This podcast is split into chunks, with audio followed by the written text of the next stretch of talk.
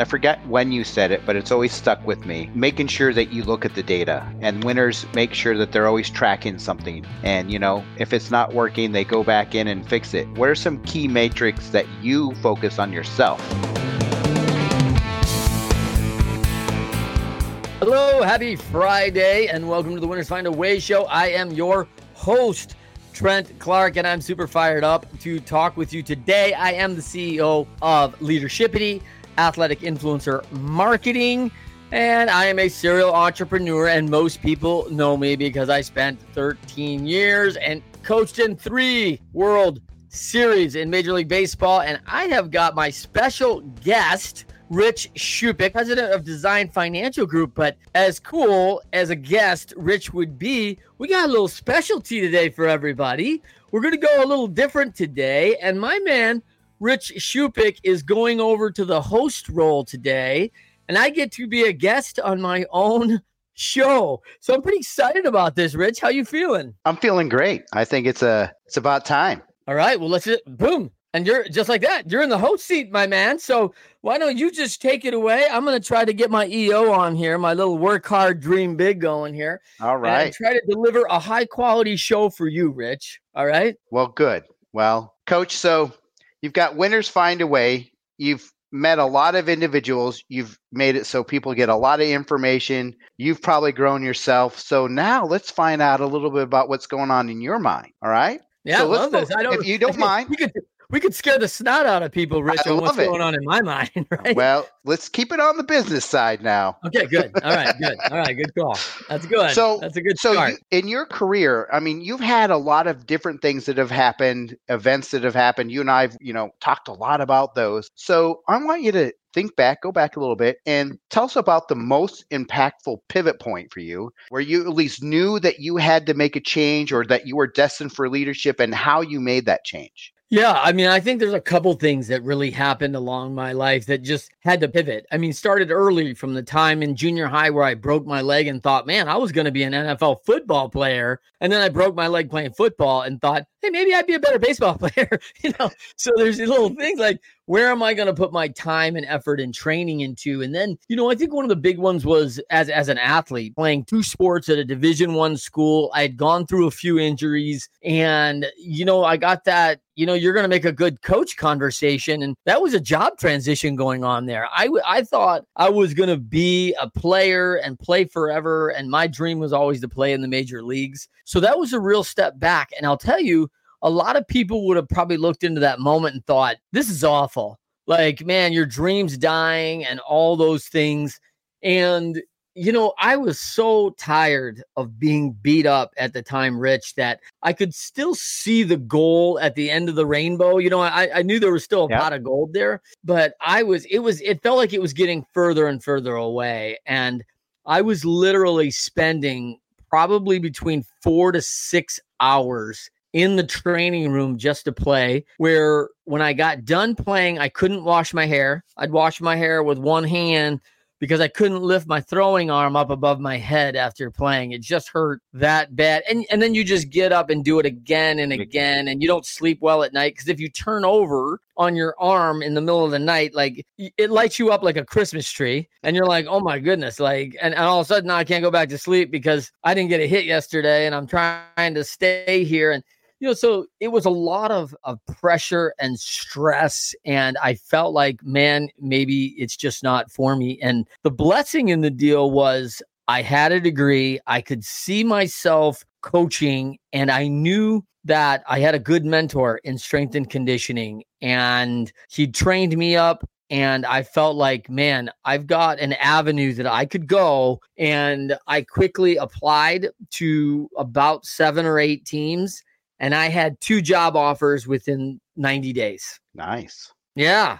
So it was yeah. uh I leaned back on those skills of coaching and educating and now everyone had been spending a lot of time educating me, but as a college athlete, my part-time job was teaching tennis. And so I would go in the summers and teach at the country clubs and the yacht clubs and I would teach high level juniors how to be competing at that top level like I had just done a few years before. And so I had these skill sets that I thought, hey, I like teaching. I have a teaching degree. I understand health and science. I've maximized what I can do with my body, and I think it's over. My body's kind of spent. And so it was, while it was hard to take to be done, and I thought, man, I'm just going to miss the competition side, I didn't miss all the medicine, the training, the treatments.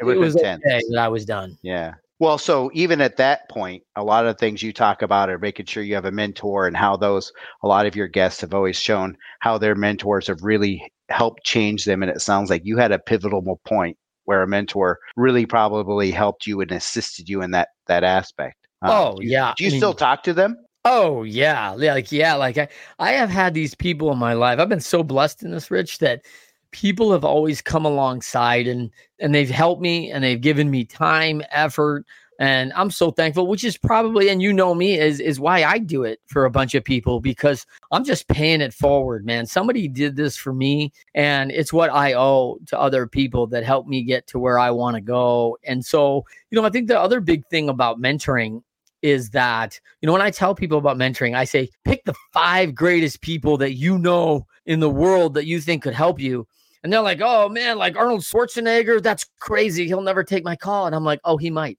Like when you have people that are such a at that highest elite level, and Rich, you've accomplished a lot. You know a ton about wealth management that just most people don't know. And man, how many people? I mean, it's crazy how much knowledge you have. How many people have you ever had go, Hey, Rich, I really don't really truly understand this. Do you think you could help me get to a level that you had over the next four to five years? I mean, how many times has that question come to you, even though you've created millions for all these people? How many times have you been asked that? None. People don't know that the people at the rare air at the highest level, people don't ask them. And when you get of age, and I'm going to call myself of age, I don't think Rich, you're as old as I am yet. You know, you're not an old guy yet. But like uh, when you I don't know, my, my, my beard's given a, you know, probably giving it away. You do you do get a little distinguished gray. I like that. Yeah. Yeah. So when you get to that level, I mean, you're like, I am filled with a bunch of information. And man, there's nothing you would uh, enjoy more than transposing that information onto a hungry 30 year old who's like, I'm ready to set this world on fire and create some value like you did and you're like, hey, I can help you do this. Like, and by the way, I can tell you where all the landmines are because right. I stepped in most of them, you know, like, and you know, my wife's tired of hearing my stories and everything else. Man, my mentees sit on the edge of the seat and they're ready to take action. And yeah. it's a real dynamic relationship that I have a lot of honor and respect for from both seats, from both the mentee and the mentor seat. And so, man, if, if Schwarzenegger's on your list, if Gwyneth Paltrow's on your list, if Rich Shupick's on your list, give him a call. Because you know what? I don't think you're going to get to number five. One of your super four are going to say yes. Yeah and I think the same thing for for you. I mean, NIL has just blown up. I mean, I've sent yeah. you a couple articles. Yeah, you know, it was it was all new and all that, and now it just seems like it's blowing up. And you know, you were on the basically the very edge of that. I mean, the aspect of you being able to be mentor to someone along that way, high school athlete, something like that. I mean, so if they're if one of their parents is watching this show, or if they're watching this show, you know, would you take their call? Oh, of course. Like I mean this is this is what I want to be seen as to others, right? I want to be that trusted advisor. You and you and I are very similar in this, right? Like you're being trusted with my life savings, right? It's like this is my wealth management. We're designing through Design Financial Group. We are designing my retirement, how that's going to look. What do I want from this? And we go, hey, here's my big goal at the end. And then you go, great, I got it. Here's the milestones we need to meet along the way. And I, I don't know the milestones group. This is your expertise, and you show us how to do that. So this NIL thing has just led me to the my biggest passions, right? Athletics and entrepreneurship. So here's this young high school athlete and parents, you're come alongside these kids. This is an opportunity for a kid to get so many skills at university. Your young son or daughter is going to go to school and learn the things that Rich and I took 30 years to learn customer service, sales, marketing, brand management, deal making, you know, money, taxes. And you get this little crash course over this maybe ten to twenty five thousand dollar annual business and you own your own LLC, and then your son or daughter is going to come out of university with some extensive training in a field that they really want to understand, whatever that is nursing, accounting, wealth management, fitness and wealth, health management, whatever. But they're going to come to guys like Rich and I, and they're going to be like, hey, I'd really like an opportunity. Let me show you what I've done. I've studied right. nursing, but I've also run a LLC worth $25,000 a year while I played volleyball at Nebraska and I balanced my time management and I was all conference while I got a 3.7 and I had four deals and here's three chief marketing officers of three different companies that would be happy to speak on my behalf and tell you yep. that I'm a pretty quality person and I'm like hired. hey, uh, Diane, you can tell all the other resumes they can uh, take go they home. can go home. I just yeah. to this young lady, and she's just set my world on fire, and I don't need to look anywhere else. Yeah. So talking about that, I mean, being in the, the field and being, you know, at the front edge of that, let's talk about some of the difficulties along the way. You know, when you were you, you've had some experiences, we've talked about them. Tell me about the time that you felt like you were against it, you were losing, and you had to find a way to, you know, fight back and come back and really put down any doubt and which comes to the you know the yeah cusp of the yeah. show right winners I mean, find a yeah, way. man, listen, so tell us. Yeah i mean starts my whole life right? Like i mean i felt like i've always been pushing the rock uphill. I mean part of this rich is you and i are close friends and you know what i look like and a lot of people out there in podcast land don't. I am 5'6 175 pounds. I mean i played at probably 170 to 180 pretty diesel, you know, 5% body fat, blah, blah, and doing everything possible to compete with people that were often a lot bigger, faster, stronger than I was. So, you know, at a very young age, I was this, you know, and a distinct story was me at the end of my seventh grade year writing the this program we had for school. Tell us what your life is going to be like when you're 30 years old. And I thought this is funny because when I'm 30 years old, like I, I, am in junior high, man. I am 12 years old. I'm in my favorite English teacher's class. He's really good. He's probably calling it in before spring break, right? like, you know, like, hey, this is going to be a little writing exercise for you and what you see for yourself. So, first time ever doing vision work, first time ever setting a goal, even though he's not using those words, right? Right. And he asks five distinct questions. And man, I think I took the assignment seriously because I wanted to do some things in my life and I was really driven for those things. And I was also the youngest of four.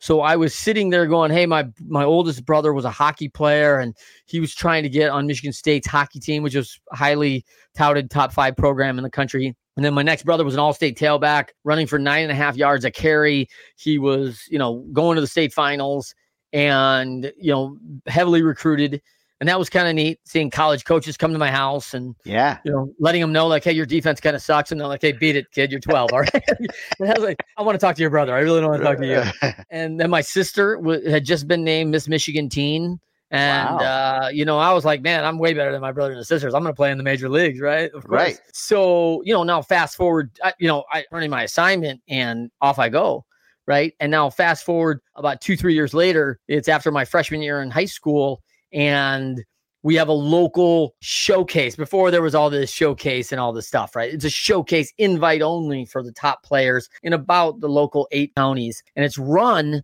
by a former major league player.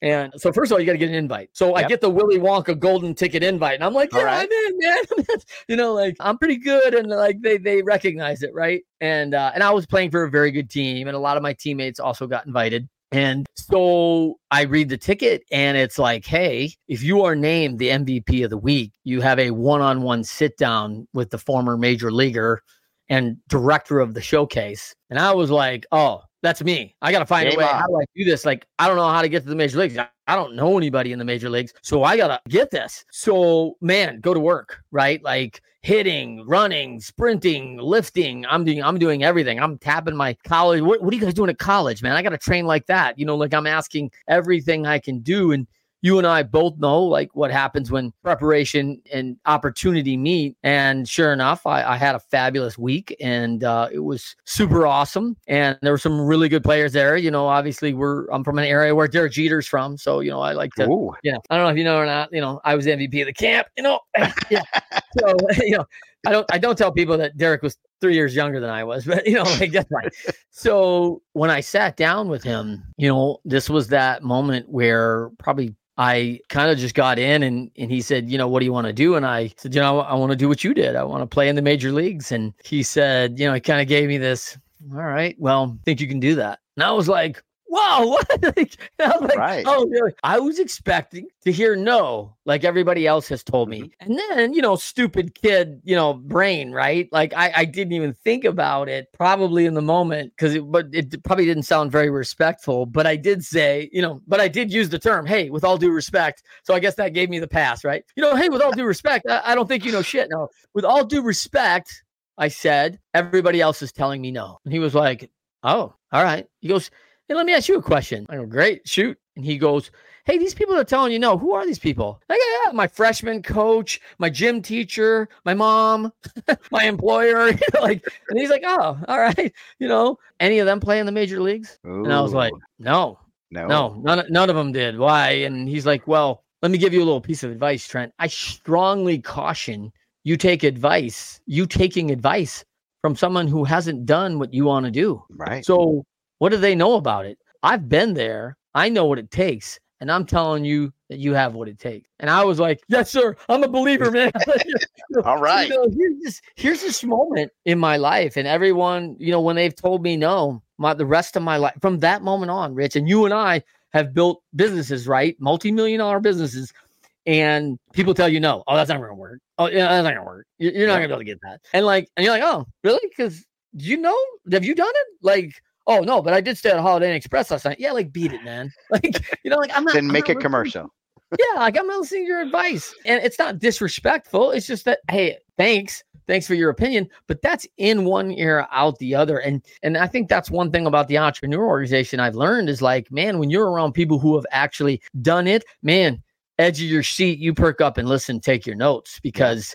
This is time to be around people that have been out there and and they're on it. So, you know, I think that was the one thing that when people tell you no, you know, you don't have to let those naysayers in. Like, and I think in a both positive and negative way, I let that in as, as a very positive driver for me. Big chip on my shoulder, like, you know what, I'll show you. I'm gonna do it, man. Like, you know, and I think that worked in a lot of ways. But I also think it was probably negative in some way. When I started showing people, I thought like, you know, I showed them, I showed them. And, you know, I think there was some negative connotation, probably some lack of humility around that. I didn't go back and make a list and say, hey, you told me no. And I just want to make sure you know, you know, I didn't do that. I wasn't that mm. guy, but it certainly felt like redemption and it was a big deal. And so we know how vision and goal works. I think this is really important. You know, as a as a 12 year old sitting in class and you know the, the song of the day being Prince's "Party Like It's 1999," right? I mean, I was like, I'm going to turn 30 on December 31st, 1999. Right? That was my assignment. What are these questions? And I'm like, you know, Prince 2000 zero zero. You know, like, yeah, like that is so far away. Like, are you crazy? I'm 12 mm. and I'm answering these questions. And now, like, fast forward, like in 1999, I went home to see my parents and for Christmas, for the holidays. And my mother says, Hey, a letter came for you from the school. And I'm like, oh, well, that's got to be a request for alumni. Hey, you've done really well. Why don't you send us some cash? Right. And, and she's like, no, no, no, it's from the grade school. And I was like, oh, that's interesting. And so Mr. Midcalf, my instructor has my assignment on this little, you know, no way paper on this little notebook paper that you rip out of, you know, your yeah. your your spiral. It's still got the edges on it, you know. And it's and he says one thing on the thing. He says, "How'd you do? How'd you do?" And I'm like, "Oh my god!" I'm telling my wife, I was like, "I totally remember this assignment." This is thought amazing. about it. Yeah. 18 years had not thought about it, and I pull this thing out, and I'm like, "Man, you know, this is crazy. First question What are you going to do immediately after high school? I said, Yeah, I'll be playing baseball at Arizona State University. Barry Bonds was pretty good there when I was in high school. And I was like, Yeah, they're really good. And like, they're probably going to be recruiting me. They never called. So I played at the University of Toledo. all right. So hey. yeah, that's how that went. All right. Number two, you know, what will your job be? And I said, yeah, I'll be playing in the major leagues and at 30 years old and uh, i was not i was coaching for the los angeles angels and so I was coaching in, and, and I'd already coached for the Cleveland Indians in the major leagues and been to the World Series twice. And I had come home from the West Coast. So the third question was, where will you live? And I said, well, I'll be living in a golf and tennis community because hell with the snow, you know, like I'm done, I'm done with the cold of Michigan, right? And so I was like, man, I gotta go out and go to Arizona, and I'll be living in a golf and tennis community in Arizona. And yeah. I had flown in the night before from my golf and tennis community in Arizona. All right. And the fourth question was, you know, will what will you be married? I think it was would you be married? And I said, Yeah, I'm gonna marry a blonde girl taller than me. Okay. You know, that wasn't that hard to find at five six, right?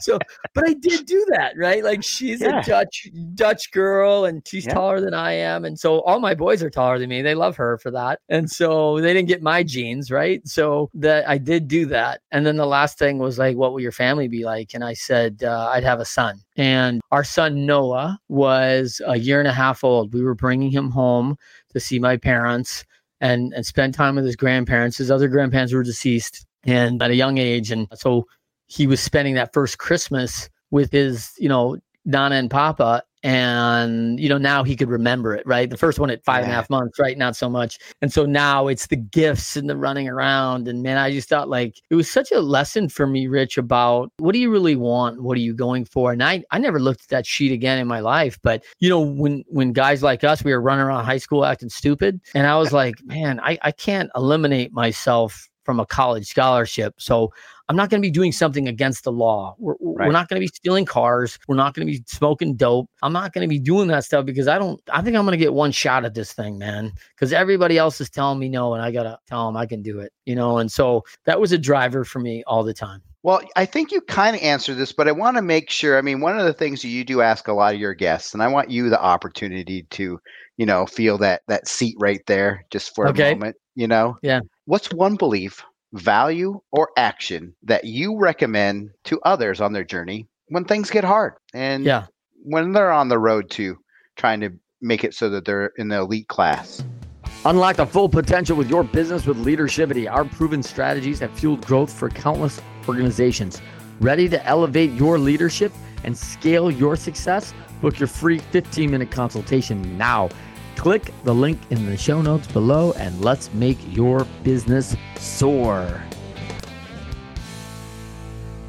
So, the one value for me that I think is so important to people is self belief. It's you got to go to the mirror and you may have to do this every day, Rich. You and I have been through some dark times, right? We've seen mm-hmm. some tough things. You may have to go to the mirror every day and look in and go, I have what it takes. I have what it takes. And you don't believe it, right? It's like, you know what? I'm going to try again tomorrow because right now, all the things in my mind are like, oh man, you screwed up. You lost, mm. you know, a half a million dollars. Like you made a bad trade. Like anything that you can think of, right? We, we're our own worst enemy. That critic, man, you got to silence that critic self belief is a big deal. And this is why five people, you know, we always talk about the five people you choose to be around. The reason you and I are close friends, Rich, is because every, I love you, you know, one and well, thanks, man. when I see you, you know, I don't, you lift me up, right? You, you don't, oh, you're really mucking it up.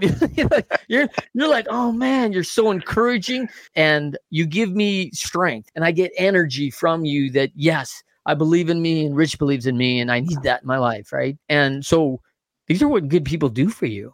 And if you don't surround yourself with those folks, like it's hard, man.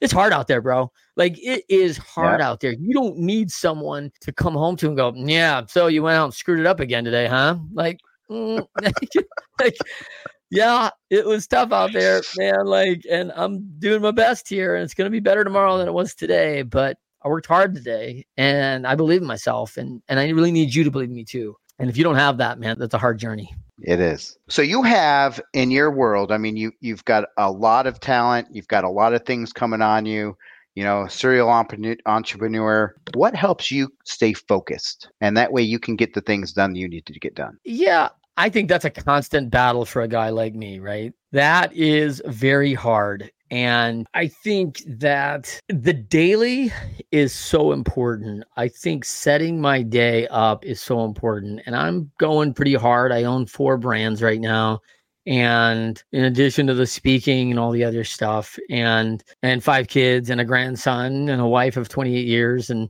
if i don't set my day up the night before i'll, I'll give a little shout out to the oak journal uh, that's a really key element that i found a lot of value in where levels my morning kind of gets me set up. But more importantly for me, I think a lot of people struggle with their morning because of the night before. And I'm guilty of this, right? You get hard travels, you get things that you don't get to bed. And eventually you have to cut it off and you have to settle the body down. And what really helps me sleep is I write my oak journal for the next day about what my things I have to accomplish. These are the most important things to help us get to where we're going to do. And a lot of people rely on me on that. And if I don't do those things, things are not likely to go well. And so prioritization is a big deal. And, you know, I, I interviewed a good mentor of mine, Ken Manny, that strength coach early on, who was such a pivotal part of my life. When I interviewed him for my show, he talked about this day for that day. And, you know, we've all got that day that day that I retire, that day that, you know, I get the college scholarship, that day that I get my dream job, that day that we build the dream home, that day of retirement, you know, whatever that day is for you, there's a lot of this days, right? And I'm writing a book right now for Wiley Publishing, and I've got to have that day done is uh, Thanksgiving, right? And so I've got about 80 this days until that day. And so everything that I do every day, I've got to be intentional about getting my work in because I can't do it in three days. So I've got to be very intentional about how I do my days and what I do this day for that day. We're either getting better or we're getting worse every day. You don't stay the same. So be intentional about this day because you want to get a little bit better. So can you give a, a prelude uh, to on the book that you're you're working on? Yeah, we're talking about uh, winners find a way and how athletes and how the the skills of athletes has transferred over to people in leadership and business ownership and creating value and impact because of the lessons of sport and how they transitioned to life. And we're going to talk about how winners find a way. Well, great. I'm excited about it. Yeah. Well, that's cool. So you've got this opportunity. You're going to take a lot of the knowledge you already have and put it down so we can read it. And well, great. Yeah. Here's a really good question for you. Okay. All right. Knowing what you know now, Mm. what might you have done differently? Yeah, like uh, this is the pain exchange right here, Rich. The pain exchange is the pain of discipline or the pain of regret, right? Yeah. You get to choose. The pain exchange means that you learn that when we're disciplined, it's not comfortable, right? It's not great. It hurts still, but it's acute. It doesn't last very long. The pain of regret is chronic, man. I mean, there are just times in my life that I look back and I just didn't treat people well, didn't make good choices.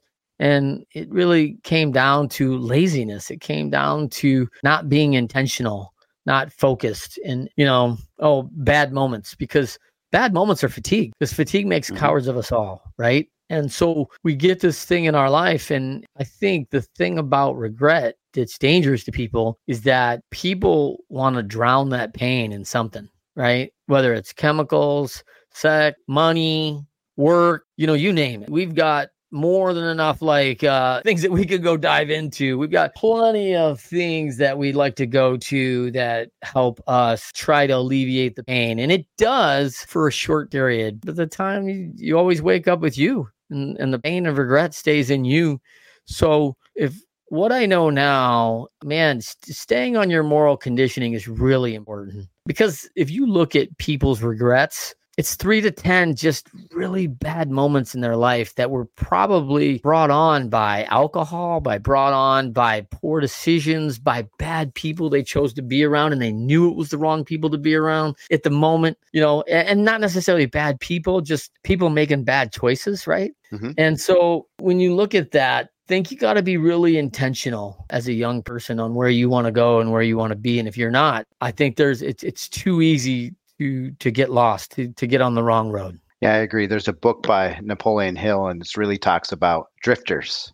yeah And, uh, you know, making sure that you're not drifting because that's when all that stuff starts happening. When you're not Yeah. at the wheel, the car goes off, goes where it where it wants, not where you want it to go. Oh, yeah, and and that's so important, right? Like I, I have a good friend named John Bloomberg on the speaking tour. John's a fabulous consultant and speaker, and John and I talked about this concept of catch my drift because the reason, Rich, you know me and you can level me in a minute, and the reason you can level me is because I trust you we've built a relationship. So when I go drifting off what's good and right for me, and all of a sudden the language doesn't match, you know, of my values, and my actions seem like, hey, that's not like you. Here's here's Rich to reach out and go, hey, let's get back on the line, Trent. You're kind of drifting here. like, you know, so hey, catch my drift, man. I, I need those five people around me to kind of keep me level because we don't go running away from what's right. We just drift. Yeah. Well, and this is a unique opportunity for individuals.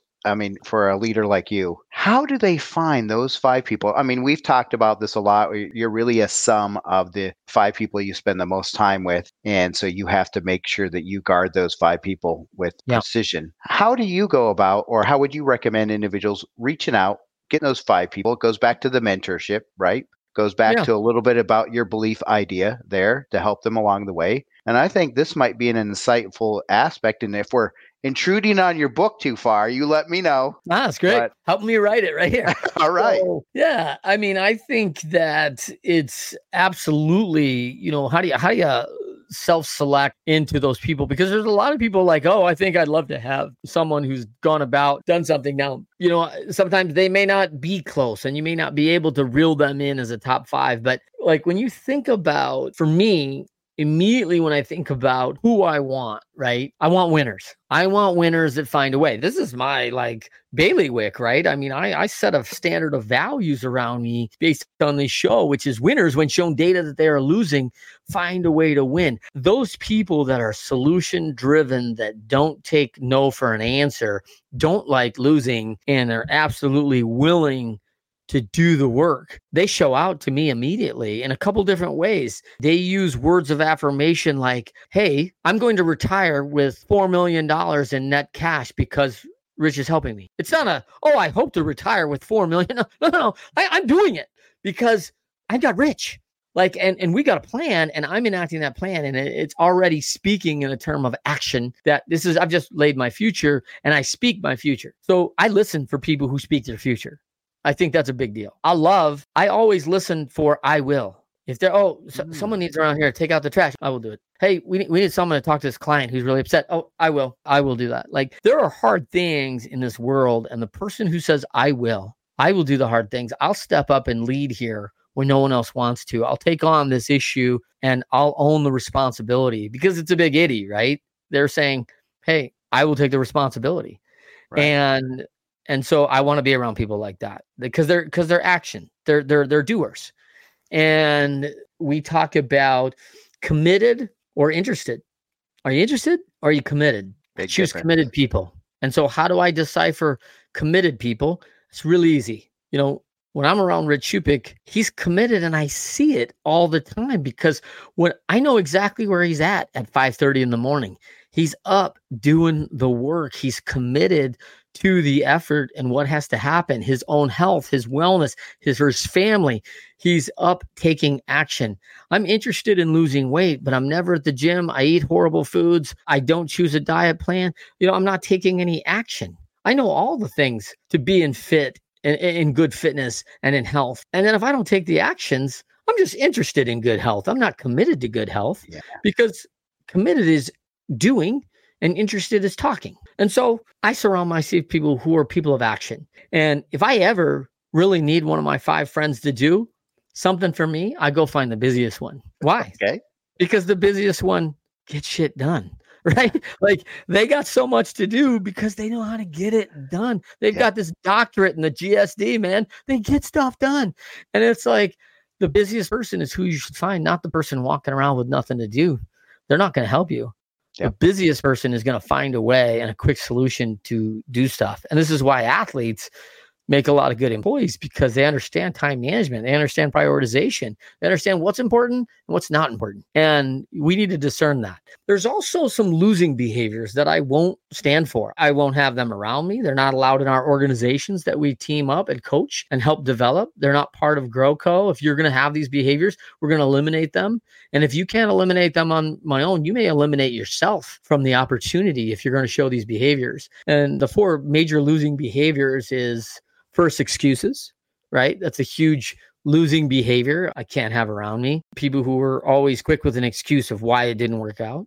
Maybe worse is number two is blame. You know, it wasn't me. Yep. I would have had four million, but it was Rich's fault. You know, like, oh really? Like, you know, we're going to blame somebody who wrote the plan who didn't have any part of the action, right? And so three is they quit when it gets hard. Yeah. I mean, I just being me and quitters, man. We're not we're not gonna get along. And four is people that ignore the data. I call them ostrich, you know, like they stick their head in the sand and ignore what's happening. Like I, I, I played for a guy when I was in junior high and basketball like that. Great guy, Love the guy, nice, super guy. But listen, we're down 28 to four in this junior high basketball game. And he's like, hey, let's keep doing the same thing next half. Like, we're doing great, kids. I appreciate the encouragement, but like, let's not ignore the data. We are getting our butts kicked and this isn't fun. And if we just keep doing the same, we still got more of the same. Right. So they scored another 30 points in the second half and we scored another four.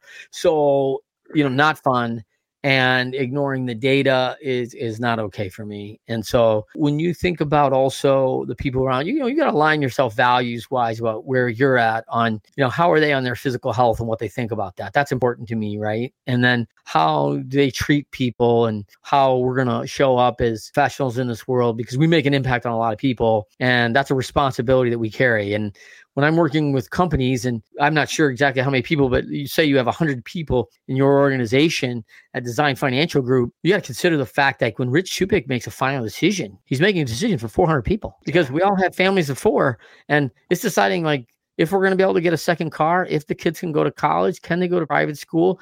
What will we do without this job? I mean, we're making decisions for a lot of people that it impact. And I think about that a lot, man. As I travel the world speaking, I'm on my own. I'm sitting in New York the other night, right, having dinner, and I see this nice family come in. They bring their three kids in and a friend of their kids and provide dinner. And there's a guy like Rich Shupick out there, or a nice woman who's busted her butt to create an opportunity for this person to have a job that they get to entertain their family and their kids and provide for them because someone took a risk. So, man, I got a lot of honor for entrepreneurs and what they do in our society and our environment to create impact and create legacy for people because they give us purpose. Yeah. There's a, I forget when you said it, but it's always stuck with me. Making sure that you look at the data and winners make sure that they're always tracking something. And, you know, if it's not working, they go back in and fix it. What are some key metrics that you focus on yourself that mm. others can take from and use themselves if they haven't figured out how to create their own yet?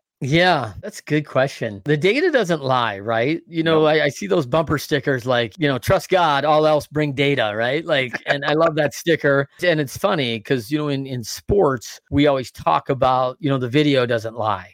Right. The statistics don't lie right? And so these stats are telling us history. And I don't know if I want to make all decisions based on, you know, a lagging metric, but because we're improving beings, right? We're, right. we're doing things better. But I do think you have to have both lagging KPI metrics of history and recognizing that data and what we need to repair. And then we also need to have, you know, looking forward on what are the things we have to do. And so, based on some of those metrics, I create a lot of metrics around myself, knowing that, hey, if I have 25 discussions with people in our GrowCo every month, we sign on about three or four clients out of that. You know, and so that's if I don't so hit 25. Your matrix is 25, then yeah, there's a 25 conversation point. Yeah, there's yeah. a 25 conversation point. And uh, in the NIL experience, if we talk to, you know, 10 club organizations, we're going to land one of five you know, and they're they're gonna need these this advice for their their kids, and they need a trusted advisor to help them, and they want to invest in those kids, and they're the right organizations and right fits for us. So for me personally, you know, I think my health and wellness is a metric So I, I look at my weight and my sugar intake and how much water I drink. I love 75 Hard. Andy Frisella put together just incredible program. Great kind of crazy podcast too. He's always a top five guy in podcasting. But yeah, I mean, 75 Hard's incredible program of teaching people discipline. And I, th- I think this is one of the things from the winners find a way that other people don't get is that athletes are held to metrics and standards from the beginning and they're taught discipline, much like the military teaches discipline. Like, hey, listen, I can turn you into this cock diesel fighting machine. We're going to follow these steps. And you're like, yeah, I don't like the steps. Yeah, we don't care because we know exactly how to do it. And, and there's going to be some real pain of discipline to get you to where we want you to be. And it's going to be acute. It's going to hurt right now. And you got to deal with that discipline. But then you're going to look back and go, holy cow, man, I am a different person. And if you've seen some of these young men and women who go to, you know, boot camp and then come back, you know, you know, leave June 1 boot camp and come back at Christmas, you're like, holy crap, what happened to Maggie May? Because she went to boot camp and like she lost 22 pounds and she's felt and fit and yep. stronger than anything and can run four miles in combat boots in 40 minutes minutes. Like, are you kidding me? Like, this is training. She's, and they have confidence now. And by the way, yeah, right. When you get that, and you get that you've embraced the pain exchange and you've embraced that that pain of discipline. Oh man, that mirror looks so much better, right? That confidence. When I look at it, like, hey, you can do it. I can do this. And you you start believing it now. Like you're, you're like, man, because people are giving you also reasons to believe it, right? Cause, yeah. Because when Maggie May sees her friends from high school over Christmas, I go, holy, holy cow, Maggie May, what have you been doing? Like, you look great. You are just fit. Like, holy smokes. And she's like, hey, yeah, yeah, I'm glad yeah. you noticed. Thank you. You know, like, and she's like, you know, and the shoulders are coming up, you know, coming back, yeah. walking tall, feeling good. And man, I've watched that in athletes my whole life. Like, I will train you up. I've told them, I'll make you famous. I'll make you famous. Like, you, you want to come in? Listen to what I tell you to do. Like, the, the formula for success, as you know, Rich, it's really simple. It's just it not is. easy. It's just it's not, not easy. easy, right? Yep. It's like, oh my gosh, I got to choose to get up 75 hard. I got to choose to get up, do a workout in the morning, inside or outside, and then do another workout in the afternoon, drink a gallon of water, read 10 pages to help me improve, eat well, get enough sleep. I mean, there's some requirements here, and you better. That's the job itself, day. right there. Yeah, yeah. You got to plan your day and prioritize yeah. of how I take really good care of myself. But at the end of 75 days, it's unbelievable the transformation. You go, well, if I can do that, I can do a lot of stuff, right? I mean, yeah. that was hard, and it turns out my job's actually kind of easy. like, like this isn't anything like this. Why am I not kicking the snot out of this thing? In fact, if I approach my job like I approach the 75 hard thing, I'm going to be the regional manager in two years. That's right. That's right. You are.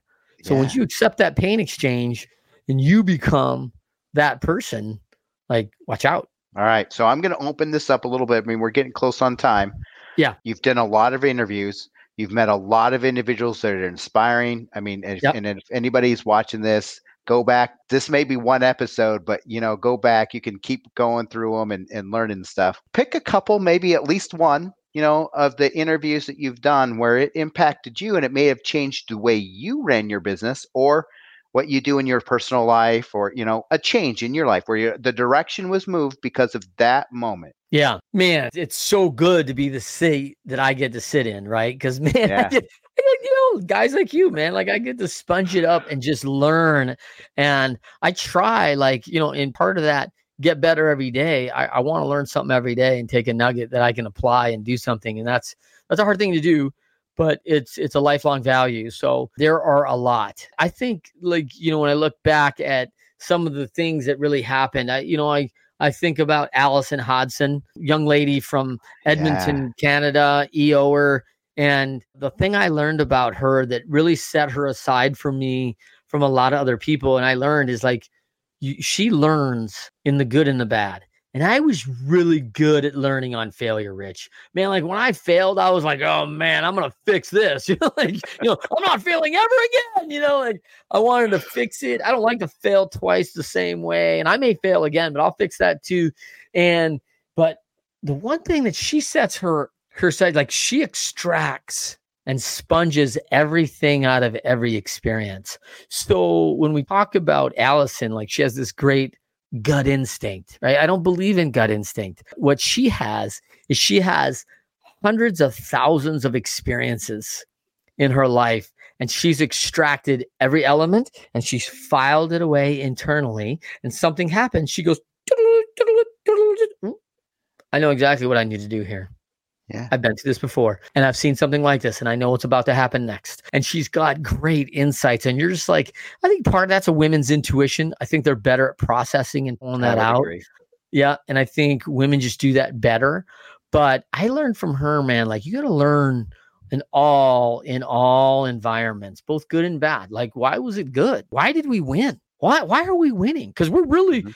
Often good. You know, sports teaches you when you lose, you better figure out a way to win, right? Like you better go back to the video and win. But, you know, I'm amazed at going into organizations and they don't go to the tapes they don't look back and they don't like hey why didn't you get the rfp i don't know let's let's ri- write the next one and i'm like well probably help if you knew why you didn't get the last one you know and they're not very good at that and then here's this person who just takes it to a whole nother level the other one was like scott spiezio who's been a longtime friend i coached him with the angels hero of game six in the world series in 02 which you know that big one he was a he was the guy, yeah. And just had a hero moment. And, you know, he was, he just really understood the day to day and the value. And man, this was a guy who had a lot of admiration about his commitment and dedication every day. And he got lost. You know, he he lost his way, he lost his family, he lost his kids, he, you know, succumbed to drugs and alcohol. And man, he was he nearly he nearly killed himself. He nearly eliminated himself from the whole game right? Yep. Like from the whole game,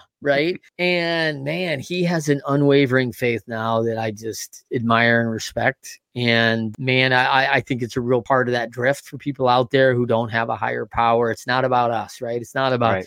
you. If we focus too much on me, me, I, I, um, we're already on the drift, right? And so, you know, I think, you know, I've I've got a rich Shupick and other people, but I hope that I've got the Lord also reaching across, saying, "Ah, drifting, Trent, come on back," you know, like, and and I think that if we don't have that in our lives, I think that really helped me get back focused and got into a Bible study and and started leading them about every man a warrior and really learning about how to be better dads, fathers, men, and men of impact in this world. And I think that's part of that moral conditioning. If we're not doing that, watch out. I agree.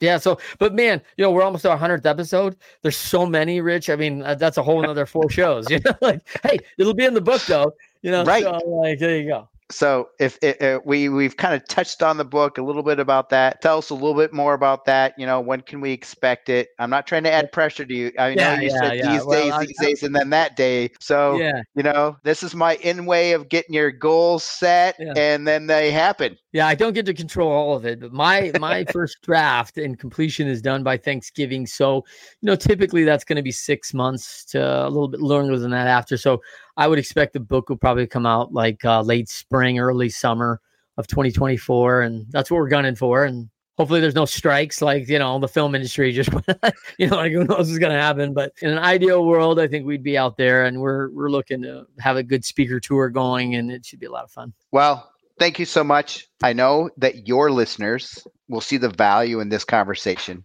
and especially the episode today and maybe highlighted a few episodes they could go back and start pulling some of that stuff that you learned and that they can learn from too because of you. And uh, I really, I will tell you right now. I mean, we've, I've always said this. Your inspiration of just being positive. When I give you a call, I, I never get off the call like, man, I feel for him. I get off the call where I'm energized and and like I I need to fix something. Like I need to go do that right now.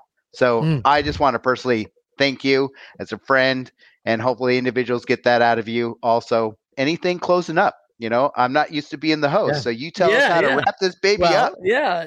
First of all, fabulous job hosting, Rich. I think you did a great job, and you have a you have a real knack for this. Uh, the host is the most, making me feel very. Com- I'm sweating, man. I don't like. I don't know if I like the seat. You know, like, so yeah, I do like this seat too, but it is different from the other side. So for everyone out there, really thankful that I could get in the hot seat today, and and to my good friend Rich who who helped put me there and his idea, not mine. So I was really excited about a little twist on the show. And so it's cool from a faithful listener and a good friend who comes in and says, Hey man, I got kind of a cool idea. And like, hey, let's try it. Like, I love this.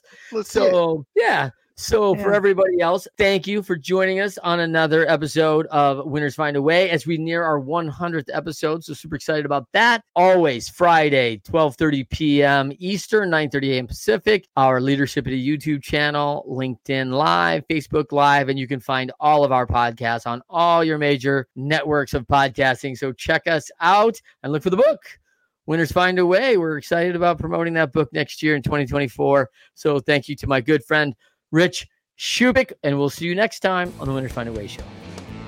Organizations come to me all the time with challenges of execution and communication with their teams.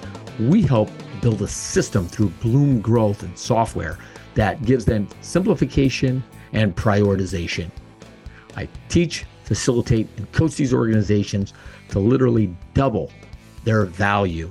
If you're interested in gaining your individual and organizational growth, please email me at trent at leadershipity.com or click the link below and book a 15 minute call on my Calendly.